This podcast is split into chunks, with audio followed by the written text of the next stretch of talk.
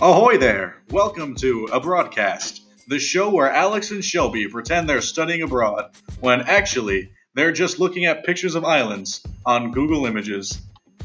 And here they are now.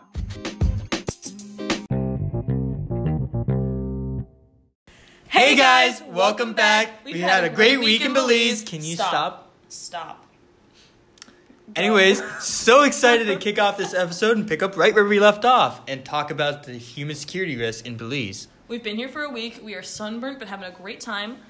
But we've also traveled to Belmopan, which is right in the middle of Belize, right in the rainforest. It's Belize's capital city. And it's really exciting. Oh, Oh, my god! gunshots! Oh Ah. man! Oh. Gotcha! Gotcha! Those weren't real, but Belize is very dangerous, and here is the reasons why. The three main things we saw in Belize that were causing problems were quality education, climate action, and peace, justice, and strong institutions. Sound familiar? I think yes. Uh, it should. It's part of the UN's Sustainable Development Goals. Specifically, it's SDG f- Goal 4, Goal 13, and Goal 16, respectively. So let's get right into it. Goal 4 Quality Education. So, it turns out primary education is free and allegedly mandatory for kids age up to 14. Which is very similar to the United States. However, most people in those age category do not finish school. So, Shelby, tell me why quality education is one of the sustainable development goals we decided to choose.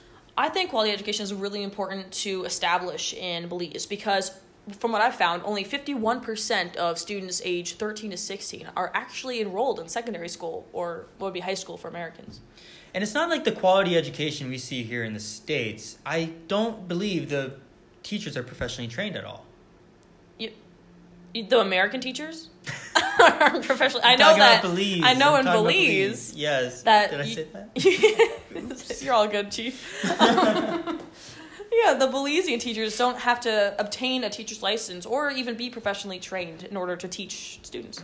Well, that's a serious problem, and that's probably why Their of the education isn't so quality. Yeah, the students are dropping out because they, they just don't see the potential for growth, and especially in secondary education. Especially in a nation where crime is the true profit.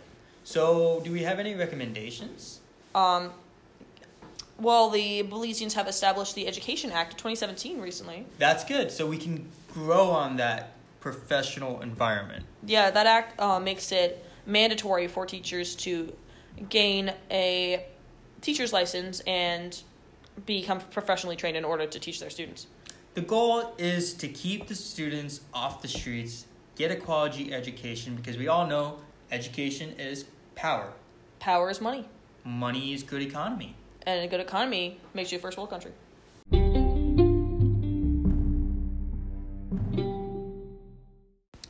So goal number 13 is climate, Climate action. action. And that's really important to talk about. Yes, yeah. Belize is the most susceptible nation in Central America to rising sea levels. That's crazy. So they're more susceptible to rising sea levels in countries like Nicaragua, Honduras, or Costa Rica because they're uh, mostly low level from the ocean. Yeah, if Belize is considerably the size of New Jersey right now, by two, 2100, they will be about the size of Delaware with the rising water.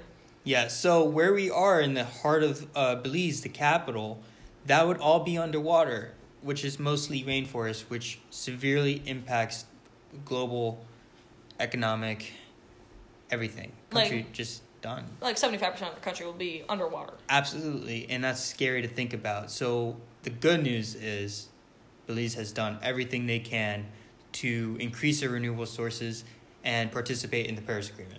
And the Paris Agreement, which to give you some background on that, um, was an agreement within the United Nations Framework Convention on Climate Change, dealing with greenhouse gas emissions mitigation, adaptation, and finance, which was implemented in 2016. And it has 195 signatures from countries around the world. And it's a good thing that Belize is part of that because they profit so much off their tourism, primarily their beaches and their scuba diving attractions and everything. Climate change is just only going to hurt the third world countries more so than the first world countries. If they wait too long, you know, their main tourist attraction will be the lost city of Atlantis because the nation is going to be underwater. I like that. That's good. Thank you. I just Yeah. came up with that one. Thanks. Okay. Well, thanks for tuning in about climate change. That's been SDG goal number 13. Next, we have SDG goal number 16. Number 16.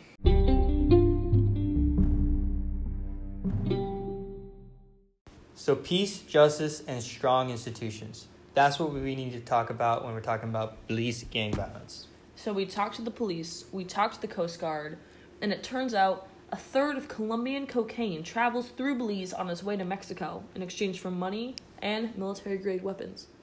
The gangs are so prominent in Belize that they are literally inches, rival gangs are literally inches away from each other in broad daylight. Yeah, each house has a yard, you know, and every yard, different gang. And that leads to a lot of drugs and violence being distributed around there. know? Exactly. Just to name a few of the gangs we ran into today, we had the PIV, Also known as the posse, Posse in the village. village, and Professionals in Violence. All of those are the same thing. We also ran into the Bloods and Crips, which are prominent in the United States, and we ran into The dog pounders. the Dog Pounders. Are notorious for biting their enemies. yeah, we didn't like talking to them too much. No, we didn't like getting bitten by them very much either. um, yeah, so I hope you don't run into those guys again. You know, I also ran into a cop who I saw confiscating drugs and then immediately turning around and selling them to people on the street. You got to do what you got to do to make the most amount of money, and it's it's a full circle of you uh, were born on the streets and you die on the streets. No. I mean, that's one way to look at it, but it's also a bit of an ethical gap, I would say. Like what's doing what's morally right and what is right in the eyes of, you know, upping your finances. I, I just don't see in the near future that these feuds from hundreds of different gangs in Belize will ever be solved. I mean, they literally live next door to each other, like yard to yard. Is the Bloods and Crips in one yard, and then the PIV in the next, and murder is just abundant. In the daytime, they tend to not bother each other, and if they do, they usually attack those witnesses so they don't say anything either. So no one repeat anything you've just heard on this podcast. Because uh, our names are not Alex and Shelby. Mm-mm. No, those are definitely suitable.